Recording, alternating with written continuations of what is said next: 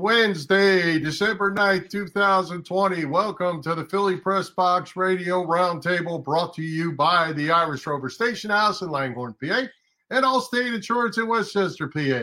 I'm Bill Furman. I'll be your host tonight, along with my partner, Jim Chet Chesko. Hey, Chet, the Eagles have gone into a full tailspin after another ugly loss to the Packers.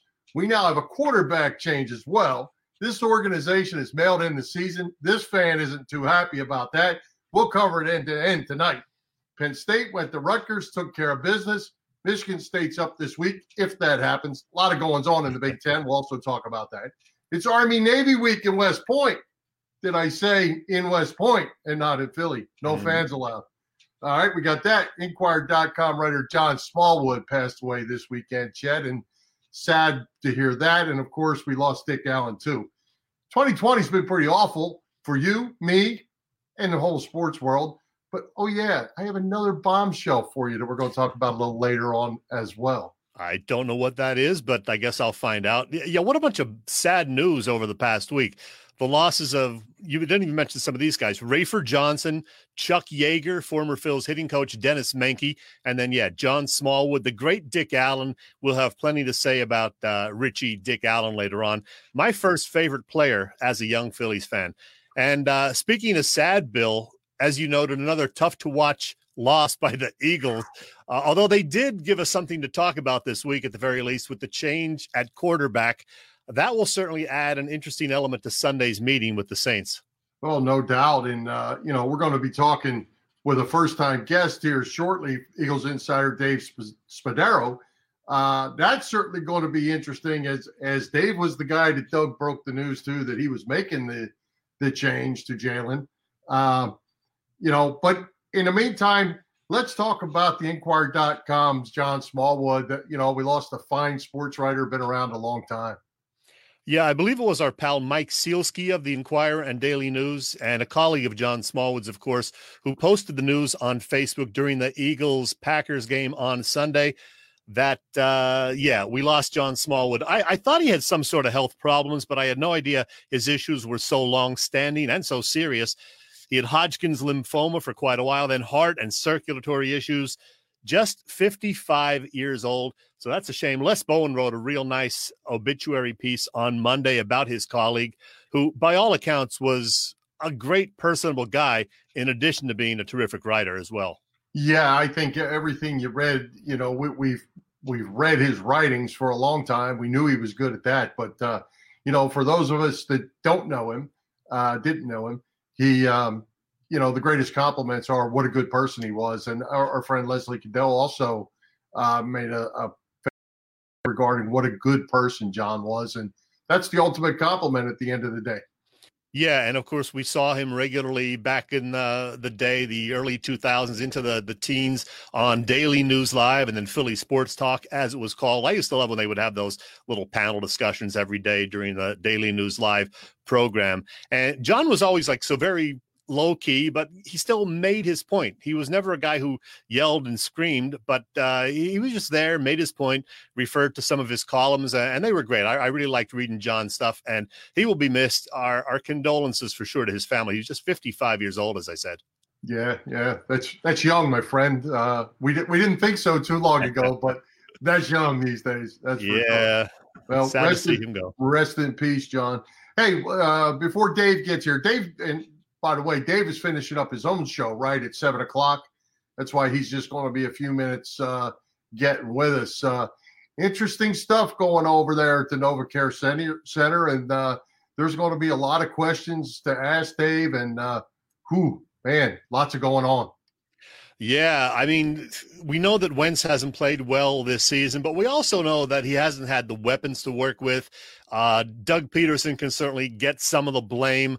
So uh, we'll get uh, our take from uh, Dave Spadaro. See what see what he has to say about this whole mess. And I think Dave is ready to join us now. Bill. I think he is. Let's get uh, Dave, welcome to Philly Press Box for the first as a first time visitor. Uh, we've been doing this about six and a half years, Dave. How did we not see you until tonight? I don't know. What what have you been do, what, what have you been looking at if you're not looking at me? I don't, I don't know. Well, we love first time guests, and you yeah, are a first timer. But thank you guys. Uh, great to have and you. And by, by, the way, yeah. thanks for finding me at the Eagles' absolute bottom like the lowest moment of the of the last six years. Hey, plenty of questions for you. Yeah, that's for sure. sure. there are. I'm sure there are. Yeah, Dave. I mean, you're generally a very positive guy. You always try to have the positive spin. So this has really been a challenging year for you. I know that. And let, us get right to it. The quarterback switch. A lot of people have, you know, speculated this was going to happen over the last couple of weeks, and then there was the possibility after the Sunday game uh, that it would be, you know, going forward into the next game. We got the official announcement from the head coach on Tuesday. Jay, Jalen Hurts will get the start. Uh, do you think it's really a game by game decision now, or is Hurts going to be the guy the rest of the season? I mean, I, I, you can't look ahead. I mean, the, you have no idea what's going to happen. He's playing against a great defense in the Saints if he goes out there and has who knows? You, you, I'm not even going to speculate on that. But like the Eagles need to be shaken up. Okay, the offense has been terrible, um, and Carson's played very poorly, and so I think everybody saw how the team responded on Sunday when Jalen came into the game. There was a lot more energy. Whether that translates to Sunday against the great Saints defense, I cannot answer that question. But it, it, it does not hurt Carson Wentz to, to just take a step back here and and um, it's not like you're discarding Carson Wentz. You you you've got to figure out if you can get him back, and I think the Eagles believe they can get him back. And at the same time, you got to give Jalen a shot. He's a second round pick, and he went in there and he did okay on Sunday. He he showed that the moment wasn't too large for him. So I think it is a game by game thing, and truthfully, it's kind of a day by day thing. Um, we'll see how it goes Sunday against the Saints, but I don't I don't I think when you're three eight and one you don't look ahead to next year because you have no idea how it's going to all play out. Well, Dave, I want I want to turn back the clock just a little bit because this has been bugging me since January 9th. So I want to go okay. back to January 8th, January 9th, and and how it translates to today, if it does translate today. January 8th, Doug comes out. He says Mike Groh and Carson Walsh are safe. They're here. They're back. January 9th, Doug fires those two. Um, we now don't have an offensive coordinator. We now have our fifth wide receiver coach since 2015 in an area that has, quite frankly, been awful, other than the Super Bowl year. Wait, wait to hit me with the soft one first, Bill. well, well, you know, and then, and then you get the coronavirus. It's going to be, a, a, chronological dismantling of the no, no, no, not really. I just I don't it, blame you. I don't blame you. It, it, it bothers me. It bothers me because Doug said all the right things I, I have a hard time believing he thought his way through it and said they're they're coming back, and the next day he thought his way through it and he fired them. He got he got pressure from above, obviously, wherever that came from, Jeff or or uh, or the, or the GM or whatever. But uh, how do you feel that's your, that's, your, mean, that's your that's your opinion. Well, certainly. Um, yeah, uh, I would say that it when you're three eight and one, you take it, uh, you take responsibility. Okay, and I don't think the Eagles can point to much of anything that's worked out well this year. So, yeah, I mean, it's been the offense has been lost. Um, and that's where most of the coaching changes came, obviously. So uh, I, I, can't defend it with any sort of um, spin because it, it's the facts speak for themselves. It, well, and, and I, it, whether that whether whether that that was part. Look, every move you make, when you do well, contributes to doing well. Every move you make that translates to not doing well also is part of the in part of it. So clearly that was a factor. How much of a factor, I don't know. Well, and I think to follow up on that, of no one's fault, the pandemic comes. Now you have Reagor. Now you have uh, all, all, these young kids, Fulgham, all these young receivers, and you can't see them. You, you know, they're not there. But, every, but in, in defense of, of that, like, you know, truth be told, every team had to go through that. Right. Okay. So the, the Eagles, the, the before the season began, one of my thoughts was that the fact that Doug and Jim and Dave Fipp were coming back in a division where there were three other new coaching staffs, that the Eagles have, have an advantage, and that clearly has not been the case. Me too. Well, speaking of those other teams, thanks to uh, the weekend's upset wins by the Giants and the Washington football team, which still, by the way, sounds bizarre to me, uh, the mm. Eagles are now more of a long shot in the NFC East. Let's see if I get the standings up right there. Uh, there we go.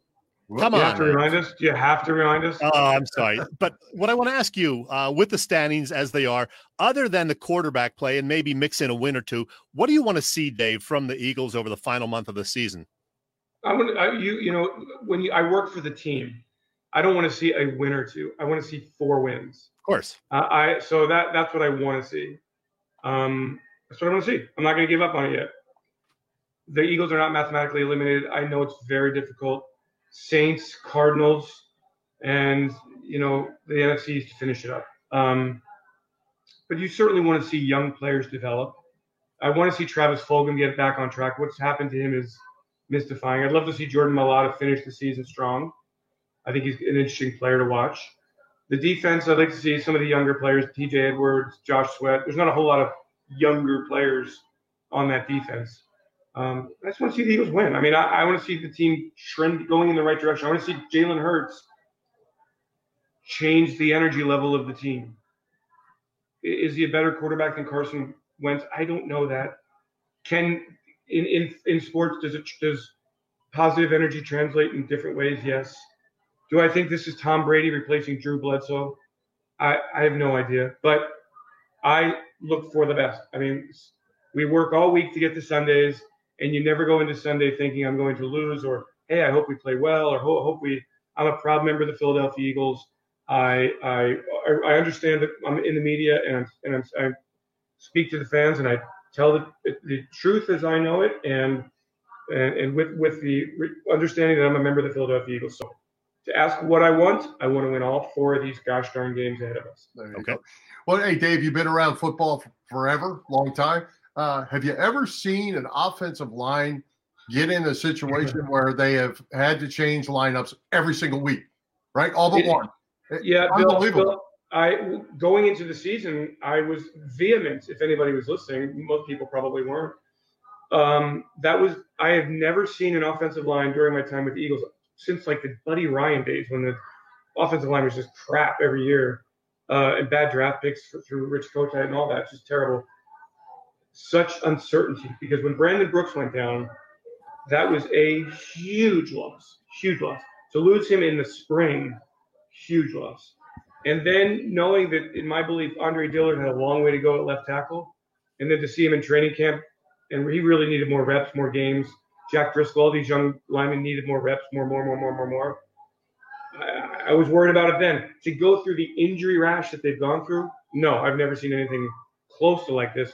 I'm not sure they're going to start the same group that they started on Sunday against the Packers up there. I'm actually anticipating a, a, perhaps a change.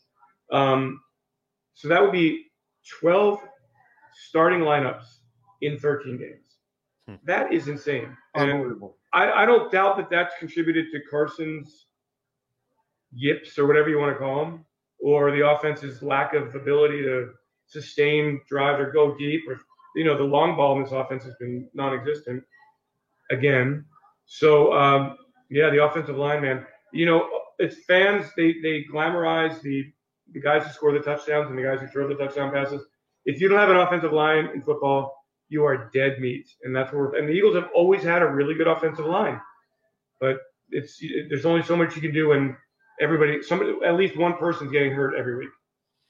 Dave, I have to hit you with another tough question. I'm sorry. Uh, you're well good. aware of the fact that the fans, while not being able to be at the games, are not real happy these days. They're unhappy with the highly paid five year veteran quarterback.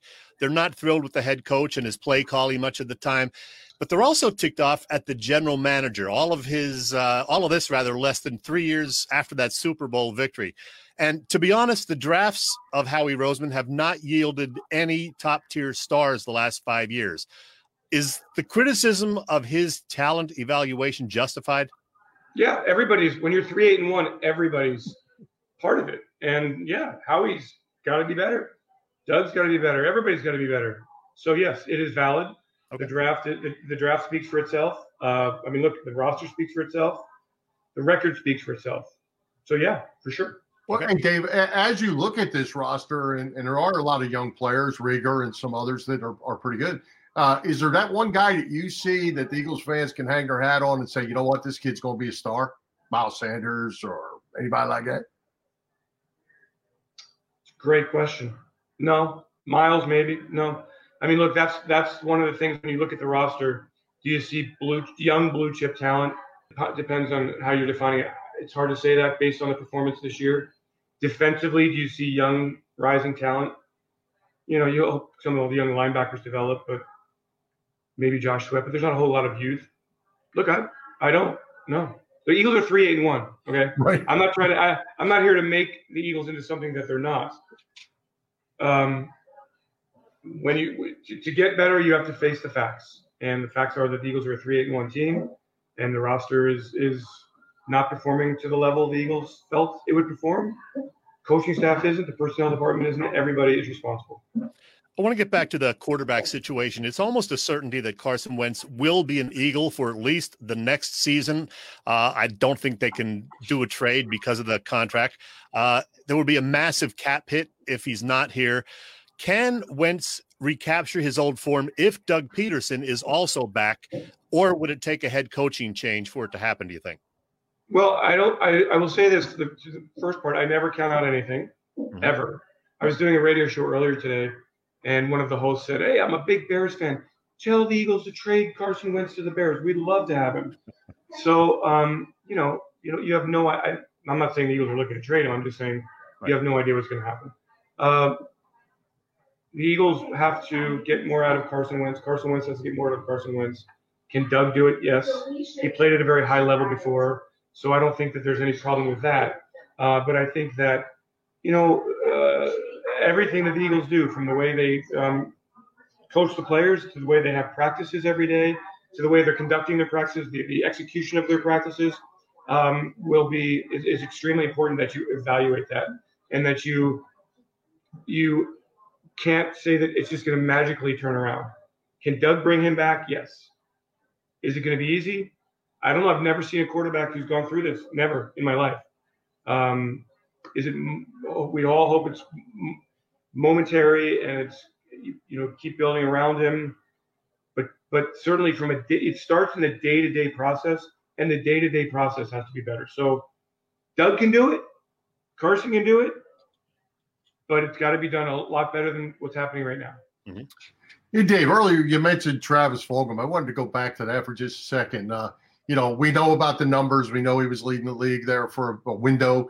Uh, now he can't hardly get on the field. And Chet's man, Alshon Jeffery. Chet is he's all done with Alshon. Uh, oh, I mean, this is a business. We we understand that this is a business, and sometimes contracts play and players don't, and, and all that stuff. What happened in that uh, Travis Fulgham situation that not only is he not being targeted, he's not getting on the field. Yeah, it's it's uh, certainly people are justified in looking at that and seeing what's going on. The Eagles have gotten very little production from their wide receivers.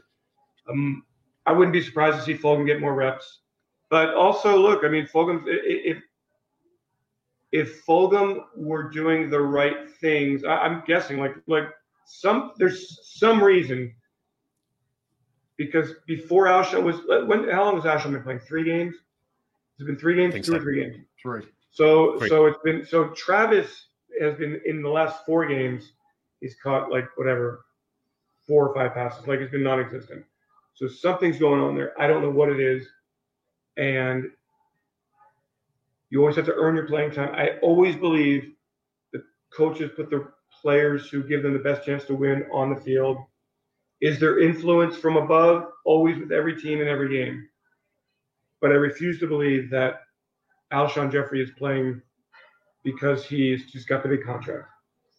Um, will that now again four games in now? Carson's getting all the all the attention. Are there going to be other changes that we just don't know about? We'll see. I mean, we'll see. Um, but it wouldn't it wouldn't make sense to me to take out Carson Wentz as the only player who's not been productive.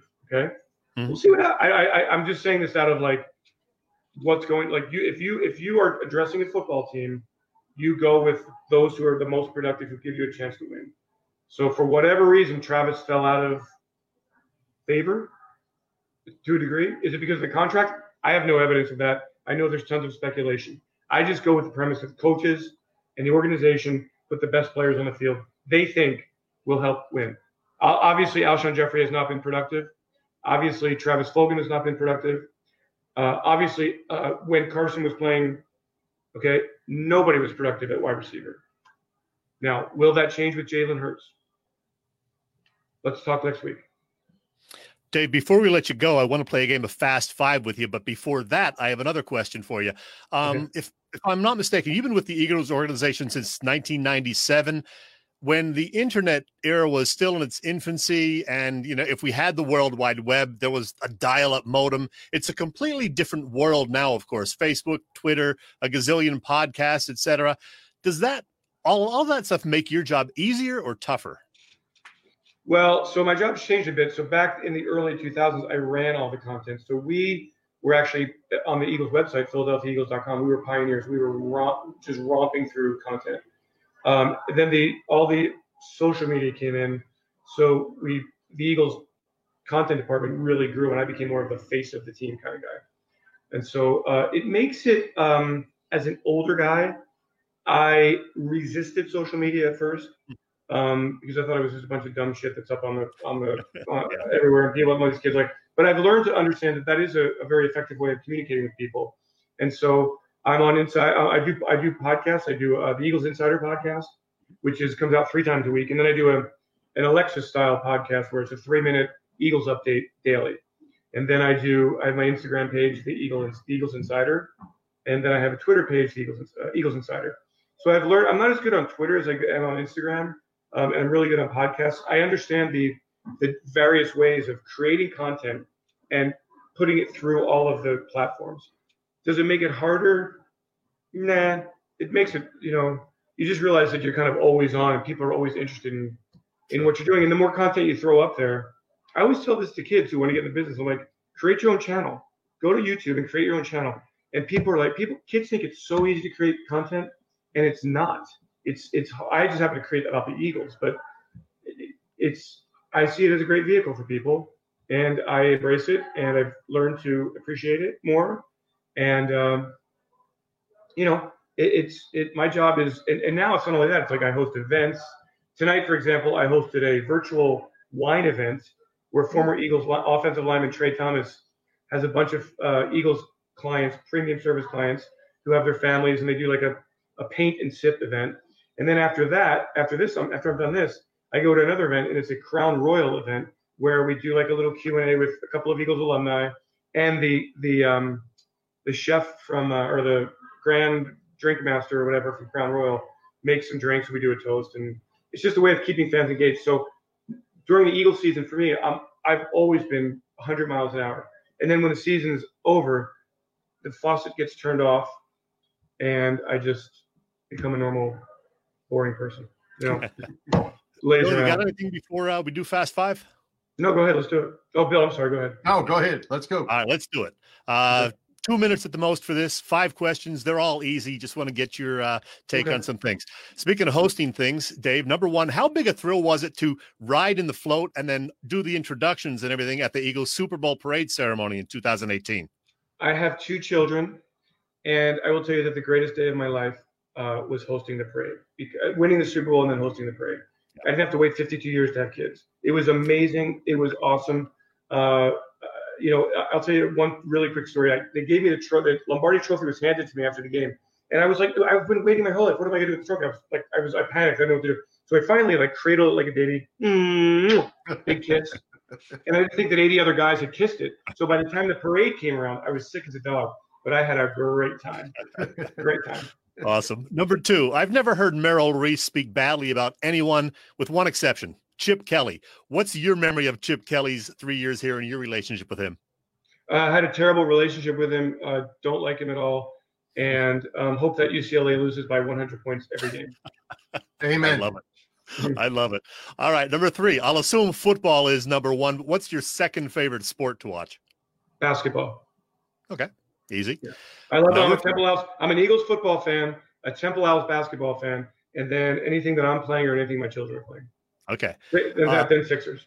That's good. There are four weeks left in the regular season. What is the most likely matchup for Super Bowl 55? Green Bay and Kansas City. Oh, could be. And finally, number five, what is your favorite football movie? Um, hmm. I'm gonna have to say Rudy on that one. I like the, the emotional heartstrings of Rudy was. Although I will say this, from back in the old days, back in the old days, uh, Brian's song was again another very emotional yeah. movie, and then North Dallas 40 uh, taught me all the you know the behind the scenes hey, wow, people are partying in football. Let me get into football. That'll be a fun time. I'll accept Brian's song or North Dallas for. I can't accept Rudy. Sorry. okay. All right. Wait, don't you have a thing against Notre Dame? Well, yeah, that too. i hate Notre State Dame. Guy. I, I hate and I hate Penn State. I'm a Temple guy. I hate Penn State. I, I, I didn't grow up with, with college football, so you know there, there wasn't much of a presence in at Temple back then in college football. I got you. All right. All right. Hey, Dave, before we let you go, uh, you hit on a few things. Let everybody know how they can follow you. Uh, you've got a ton of things going on. Hit them, hit them again.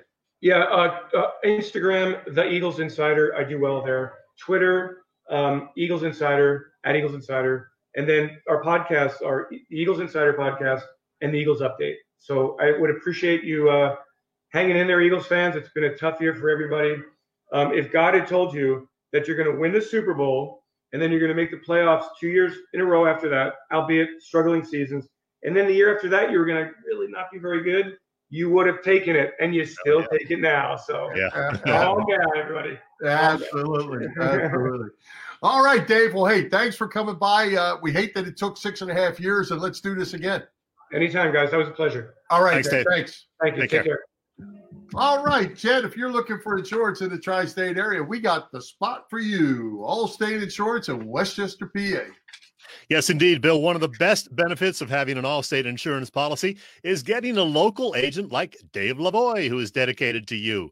Building that personal relationship means you can work with someone who knows you and understands your family's needs, someone you can call when you have questions or need help.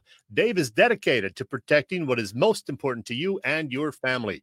Call Dave today at Allstate in West Chester, Pennsylvania. The phone number is 610 430 0700. Once again, Bill, it is 610 430 0700. Give him a call. And now we have this for you.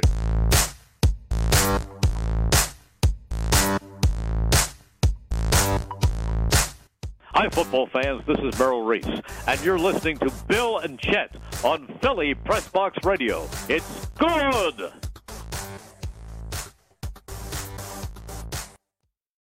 Let's say this. Uh, I don't know. You know, we, we always talk about good coming out of Merrill, but bang, Dave Spadaro was good.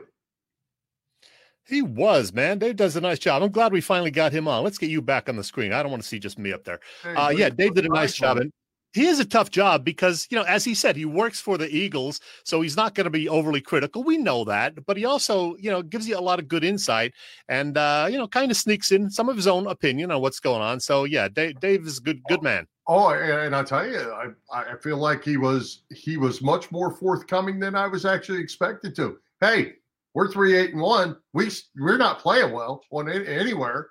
Yeah, uh, you know, he said three eight and one about five times. We yes, only put the standings up there once. So yes, he did.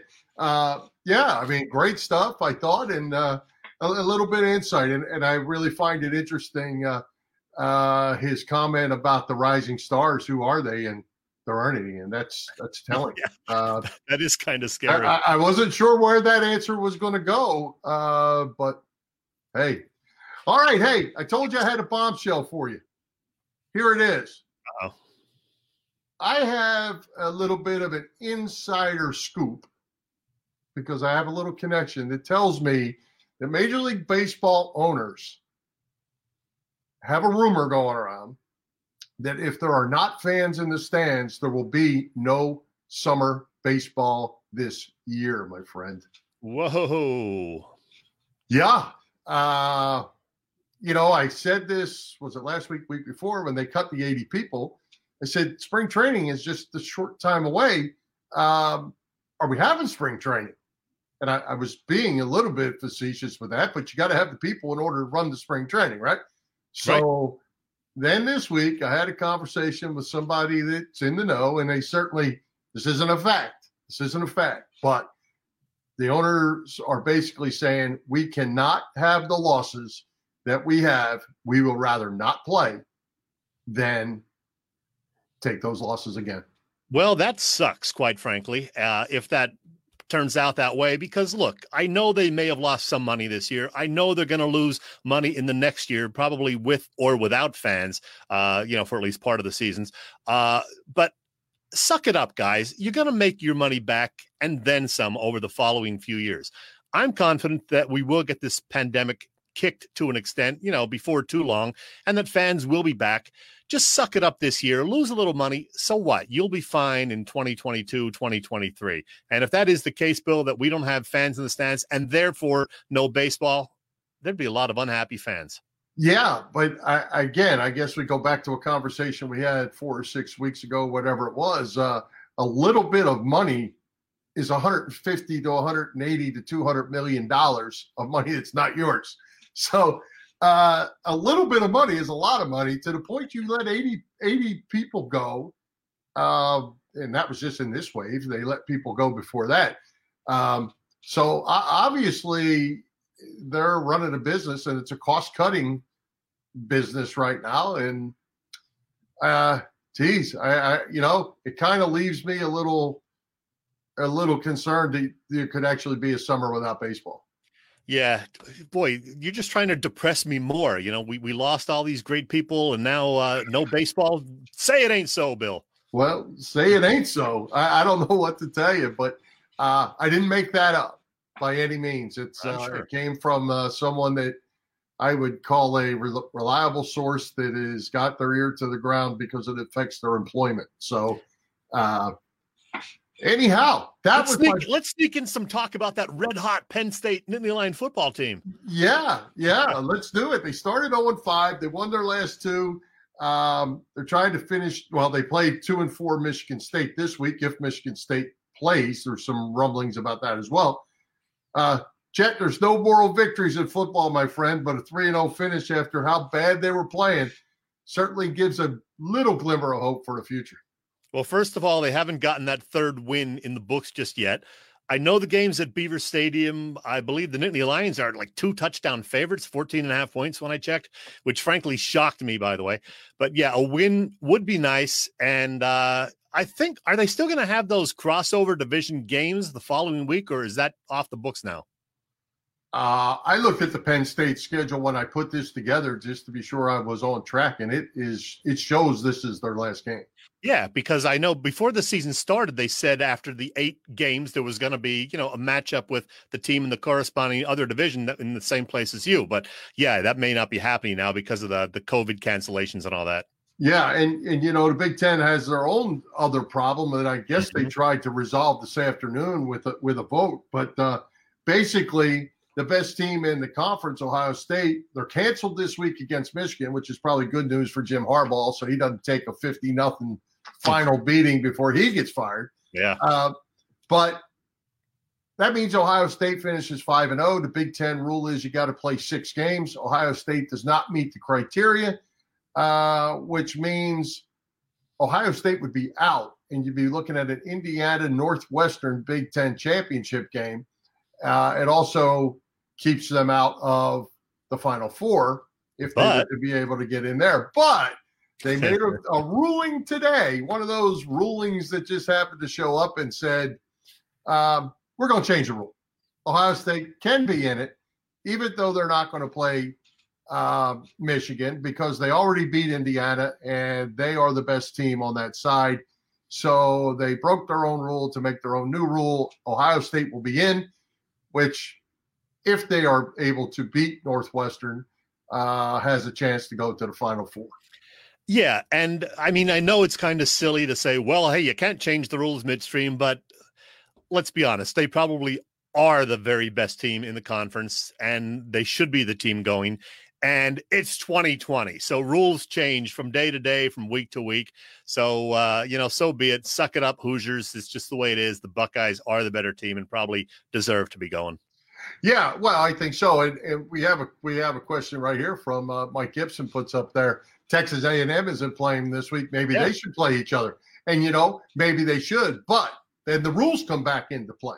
They're not allowed to play out a non conference yeah. game in the Big Ten at this juncture. So, uh, Mike, that's why that's not going to happen. And, uh, and Texas A&M actually has played more games and does qualify. They only have one loss, but that was to Alabama, which puts them on the sidelines as well. Uh, unless Alabama shellacks Florida and maybe uh, Texas A&M can slide back in there. But either way, Penn State needs to beat Michigan State. yeah, good luck. Uh, I think they will. Uh, but you know what? When you were going to put me on the spot and try to come up with a solution before what happened today happened, I was going to suggest what Mike did: uh, have Ohio State play somebody else out of the conference, like Texas A&M or whoever. I didn't know who was off, but I knew some teams were going to be off this weekend. And you were going to say, "Well, that's not in the rules," and I was going to say, "Hey, it's 2020. You break the rules," and they ended up breaking the rules in another way. So well, and, and, you know, Brigham Young did that. They stepped up and came all the way across country to play Coastal Carolina because they both had openings, and yeah. it might have been the best game of the whole season. It was it was a classic. Yeah. So uh, they lost. They might they might wish they didn't do that, but uh, it, it was kind of cool that they they said, "Hey, we'll play." Sent their uh, sent their buses and trucks and everything uh, across the country and flew over there and played Coastal Carolina. Good stuff. And you know what? I'm going to play some music now and wake up Freddie Burns.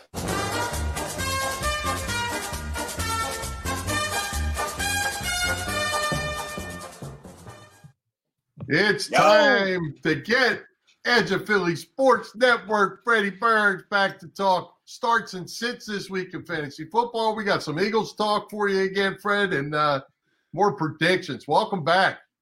What's up, guys? How we doing? Lot lot has changed in a week. Freddie, that beard's looking a little thicker. You letting that grow or what? Yeah, it's until the Eagles win. You know? Oh, or maybe I'll be Santa Claus. Who knows? There you wow, go. wow. Well, Fred, let's real quick. We'll we'll get to some Eagles talk here in a minute, but go ahead and give us your uh, starts and says fantasy football is basically over, right? It's playoff time now, so there's not a lot of jockeying, right? Am I right on that? Right. So uh, I'm going to hold the starts and sits till my article on Sunday morning. But basically, yeah, if you this is playoff time now, so either you have your your roster or you don't. What I would advise, I did advise it a few weeks ago, but now even more, make sure you pick up the backup in every single possible position you can to your main players, so that if if said person goes down, someone else doesn't scoop them up on the waiver wire because there'll be situations where, you know, even if say X team is stacked at running back and your top running back goes down, they're gonna and if they're if they're ahead of you on the waiver wire, they're gonna go grab that running back just to block you from getting them. So you got to make sure that you prepare for the playoffs. And if you got a bye week, same thing. You know, get ready, and you basically just got to prepare for injuries at this point. Well, let's see how that goes. And uh, hey, I, I, I mentioned last week about Zach Ertz, and I thought when that game started out, Zach Ertz was going to be a key factor. Uh, you know, Carson did throw something to him here pretty early, and then uh, it all just went south. You know, I, right after you said it last week, I'm like, oh, I can't believe that that skipped my mind. That was a great, great call, and I thought the same thing. And he ran, Wentz got out of the pocket, slung it back. I'm like, okay. Then it even seemed like the game plan turn toward Goedert a little bit, even. But yeah, not I don't I don't know what what's gonna happen with Ertz. yeah, well, hey, a couple more Eagles questions. Let's talk about while we have we have a little bit of time, uh, and I wanted to talk Eagles with you, Fred. Um, you know, eh, when you look at the offense and you look at what Doug has done, forget forget that we've got a quarterback change. It really appears to me, again, the receivers weren't open, the the line wasn't blocking again, but it looked to me like the offense is, was very dumbed down. That it was like, uh, you know, you got three seconds to get rid of that ball, not four and a half, like normal. And they were just single routes, and no one was open. I agree with you. It, has it, been, I feel like they've simplified it the last few weeks because it's slowly looked worse. Even though it was bad in the beginning, it's looked like really bad. And when your first read isn't there and your line isn't blocking, you're going to take sacks. And, you know, that's exactly what happened even after Hurts gave them that jolt and that spark. But if you notice, that was all him running out of the pocket. You know, the throw down the sidelines, the touchdown to Greg Ward. That that's never done the, the playbook. It's never done him or Wentz within the pocket. It's always outside or a scramble play where the receivers are off their routes and they kind of get open within the the quarterback scrambling. So it's definitely dumbed down. I agree, but I don't think it matters what they do. They they they don't get open, and there's certainly not enough time to to get to your second or sometimes your second. You're definitely not getting to your third read. I heard a couple things today. Uh, first thing, I heard Doug actually say that they might run the ball more with Jalen Hurts as quarterback. Why wouldn't he do that for Carson Wentz to help him out? But no, uh, maybe they're just trying to set up Wentz to fail. I don't know, but we'll see what happens with that. The second thing, and this was the best thing I heard all day, was that both Jason Peters and Alshon Jeffery are a little nicked up and might not play on Sunday. Now, I don't know if those are, you know, phantom new injuries or maybe just a way to say, hey, it's time, move on, and let's get Fulgham and uh, the, the young guy uh, more playing time. And uh, I'm talking Mailata on the O line, and then Hightower, uh, Hightower and Fulgham to play uh, more snaps. So, boy, I hope that happens. Well, you know, Chad, I was going to ask you uh, about Peters if you've seen enough of that uh, oh, yeah. disaster. Uh, you know, he got hurt again. Uh, he gets hurt every week uh, it's it's just time to move on from that. And and you know, I, I was going to I wanted to talk a little bit more uh, with Dave about Jeff Stoutland and his and his offensive line.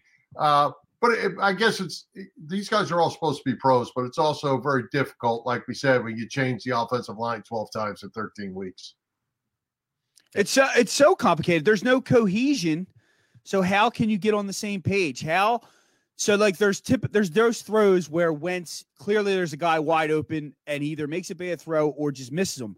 But like if 80% of the time you got a guy coming at you from any part of the line, you're not safe back there. You're not comfortable. So you don't you almost don't believe what you see or you're like, "Oh, I'm going to get hit." So you're unsure of yourself and it, it's uh the cohesion the, the, if you have 12 combinations of offensive line i don't know how you can run the ball to to the point we were making like we're getting on doug for not running the ball but they don't have players that can run block right. and maybe they do get a, a block here uh, a yardage here so the stats let's say look good so i'll go back to the pittsburgh game and it looked like uh, miles sanders had uh, I, I don't know he had 90 some yards rushing or something like that and it looks like six carries 90 yards but we forget he had an 83 yard run that he broke one. You know, the, so the rest of them were two yard plays. And right. you, you watch that during the week and they become one dimensional. It's it's just an absolute mess. Yeah.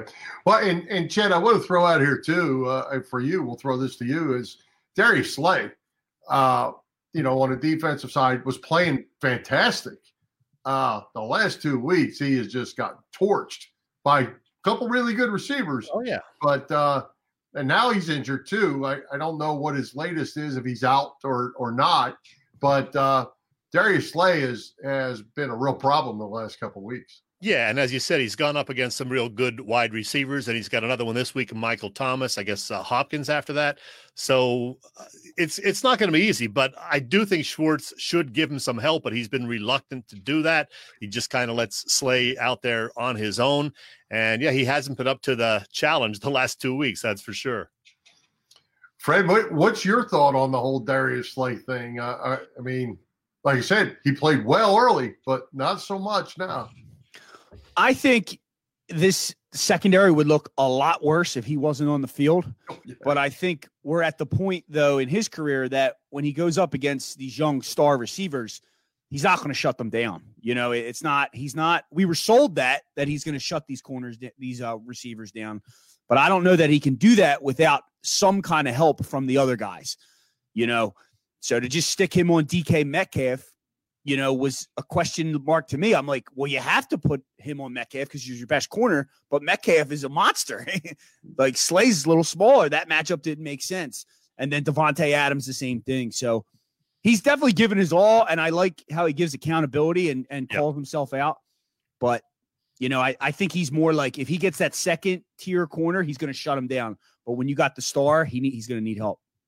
All right, hey, we got to get to our predictions, but a question just popped up here. I'm going to throw to you guys off the Eagles for just a second, real quick. Do you think the Sixers sign Harden? Chet? I don't think the trade's going to happen. Uh, because I think it would take Simmons or Embiid to be part of the deal. And Morey says he's not given up on his two young superstars. So I don't think they would have enough to get Harden otherwise with, you know, Tobias Harris and Matisse Thybulle and a draft pick or two. Maybe they could, but I don't think it's going to happen. I don't think Harden's going to be a Sixer. Fred? Fred? I agree with your points, and I just want to add to that. Also, I don't think the Rockets are very fond of Morey either. You know, he said, oh, I need to take a year off. and now he's with the Sixers with Doc Rivers making all these deals. So, I mean, it's not like they're going to cut him a break on a deal. The only way it happens, I think, is at the trade deadline. And we honestly have the best offer because the Nets aren't going to sell the house either. Yeah. Gotcha. Okay. Okay. Let's get our, uh, well, first of all, how we do on last week's games? Uh, Chet, the standings are getting pretty close. Well, upset wins by the Giants and that darn Washington football team put a dent in both Fred's and my week. We both did correctly pick the Packers to beat the Eagles, but me, like a dope, I decided to pick the Cowboys to upset the Ravens. I don't know what I was thinking. Uh, that didn't happen. So Fred has regained a one game lead. He is 34 and 19. I am 33 and 20, one game back, as I said. Oh, well. Okay, let's see how we do this week. Four games, all NFC East bum games. Let's see how these bums do. Giants coming off a huge win in Seattle. They host Arizona. There was no line as of last night. Dallas visits the Bengals. The Cowboys were minus three and a half. Now, that was before last night's game was over. It's halftime when I wrote this up. All right. Washington, as we said, coming off a huge win over Pittsburgh, visits the 49ers. The Niners are minus three and a half. Eagles host the Saints. The Saints are minus seven. So, Fred. And Bill, hey, like? hey, hang on, Bill. I want to add one more game because it should be a good game. It's the Sunday night football game. Pittsburgh at Buffalo. The Bills favored by one and a half. So let's add Pittsburgh and Buffalo too. Uh, all right. Go ahead, Fred. Who you like? Cardinals at Giants. Giants have won what five in a row. They they're very well coached. They they look like they're they're getting better. But the Cardinals have lost a few here in a row. I think the Cardinals come out and get a W. I agree. Arizona beats the Giants, ends that little winning streak. Arizona wins. All right. The gosh awful Dallas Cowboys visit the Cincinnati Bengals. Cowboys minus three and a half. Go figure. Yeah, the Bengals are aren't that great either. The Cowboys, I can't believe they what did they give up 300 yards rushing? That just tells me this team's quit. You don't give up 300 yards rushing in the NFL this this day and age, especially in a game when you're down 7. It's not looking good for them. I'm going to go with the Bengals. Ah, I thought you might take Dallas, but nope. I'm also taking the Bengals at home, even though they're a little bit of an underdog. Bengals are going to beat the Cowboys. Boy, Andy Dalton against his old team too. I yeah, forgot. Yeah. yeah, that surprises me, Chet, because you've taken the Cowboys. Just I have, and I season. usually regret it. So not this week. Do you still got your Daniel Jones jersey from last year? Never got a jersey, pal. Oh. Washington visits the 49ers. Niners minus three and a half. I don't. The Redskins look like they're playing well, but they just beat Pittsburgh. I'm going to go with the 49ers here, but I'm I'm reluctant to. I, Rivera is a good coach, man, and uh, they're going to be ready to play. I think it's close. I'm going to take the 49ers. I'm also taking the 49ers. I thought you might go Washington there, but nope. We're we're staying uh, the same here. I took San Fran. All right. Uh, let's jump ahead and we'll, we'll hold the Eagles to last. So let's go Buffalo. Who's a Buffalo Pittsburgh. Oh, yeah, hosting Pittsburgh. Okay, and it's a one point game. One and a half. Bills. One and a half. Buffalo. This is going to be a good game. I'm glad you added this, Chet. Um, I think Pittsburgh defense shows up, especially after last week, the loss. I'm going to go with the Steelers here to, to beat Pittsburgh. Buffalo. I think Pittsburgh's something of a fraud. Not the total fraud, but just not 11 and 1 worthy. So I am taking Buffalo at home to show their stuff on Sunday Night Football. The Bills are going to beat the Steelers. Wow, you you've lost it. Okay, you've lost it. Eagles host the Saints. Saints minus seven. Go ahead, take the birds. You're out there somewhere. Go ahead.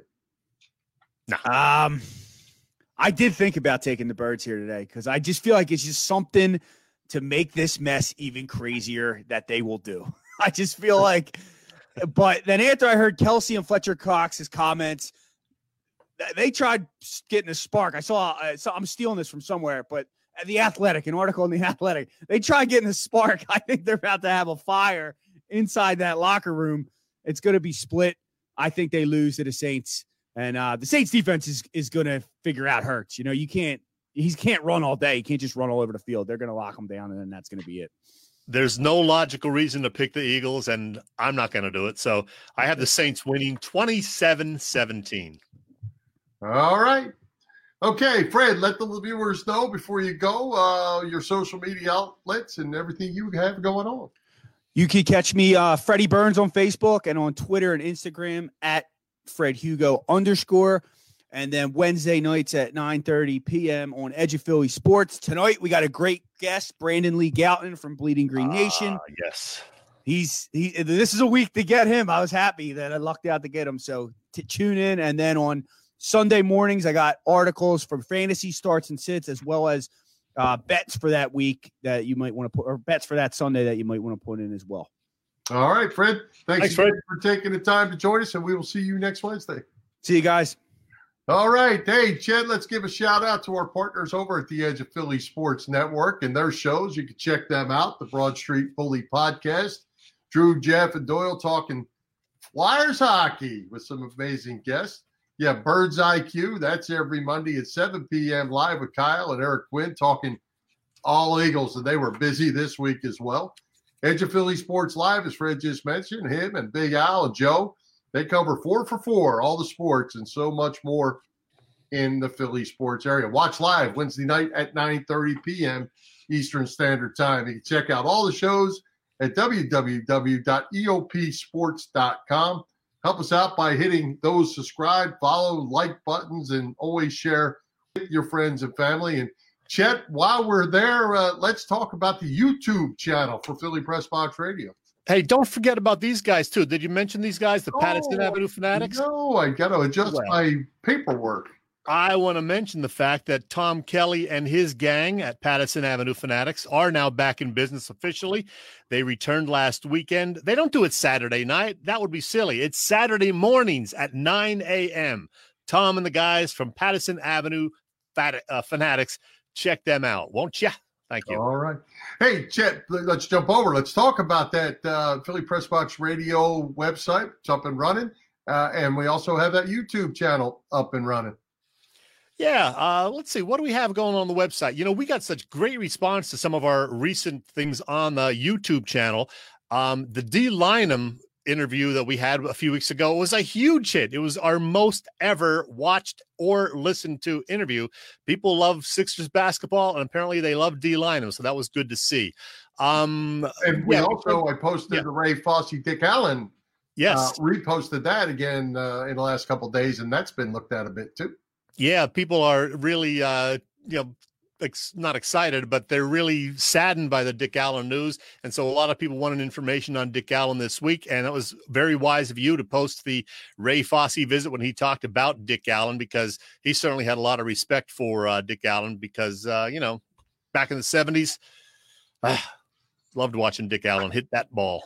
All right. Well, hey, Chet, let's take another quick break. Thank our friends at the PPCC 118 Raz Room. They post great sports memorabilia on their Facebook page so people can take the chance of winning something they may not be able to afford or have access to. All items come with certificates of authenticity. They continue to run out great autograph memorabilia from all the Philly teams and more. They have 11 line Razes, mystery boxes, and now a memorabilia shop.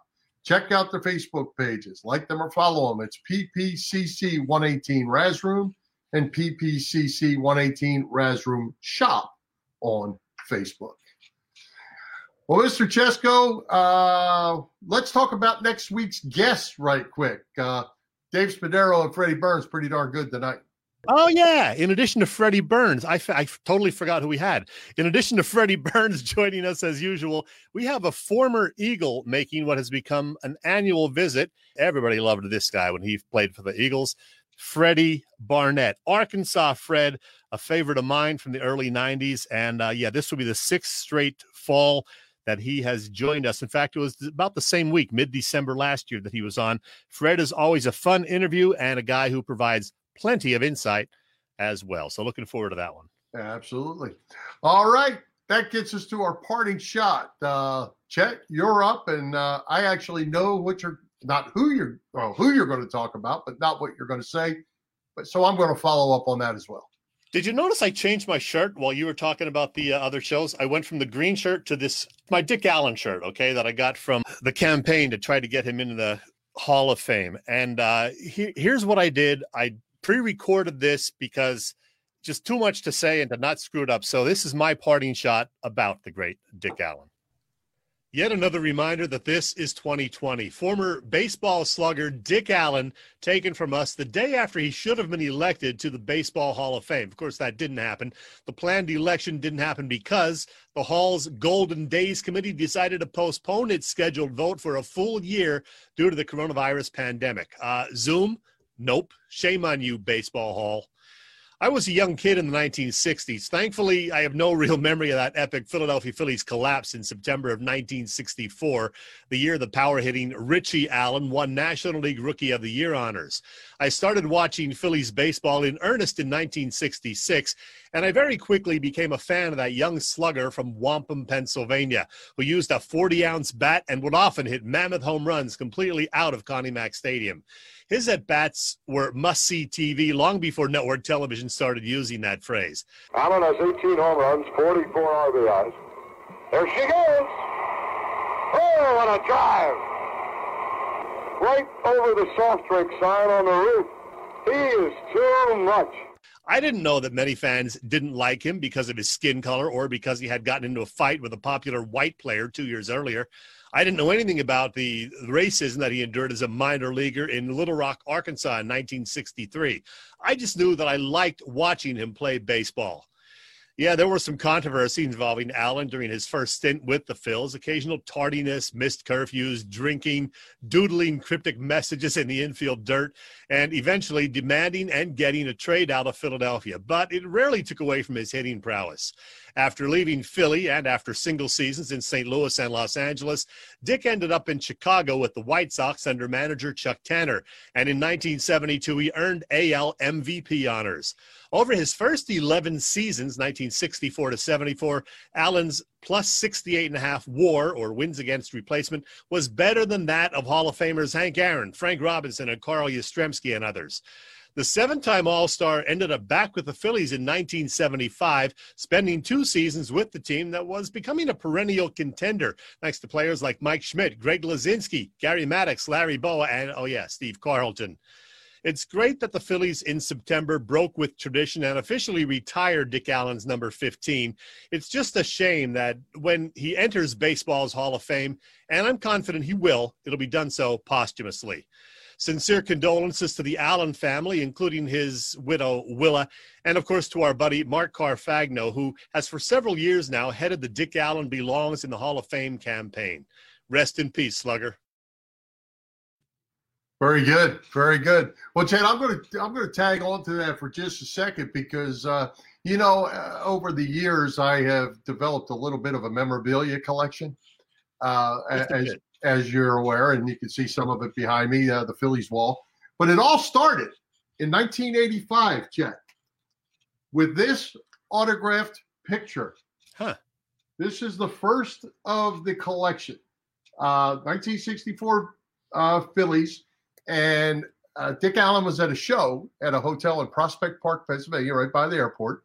And I went and got my first autograph. It was four dollars, which led to the entire 1964 Phillies set is signed.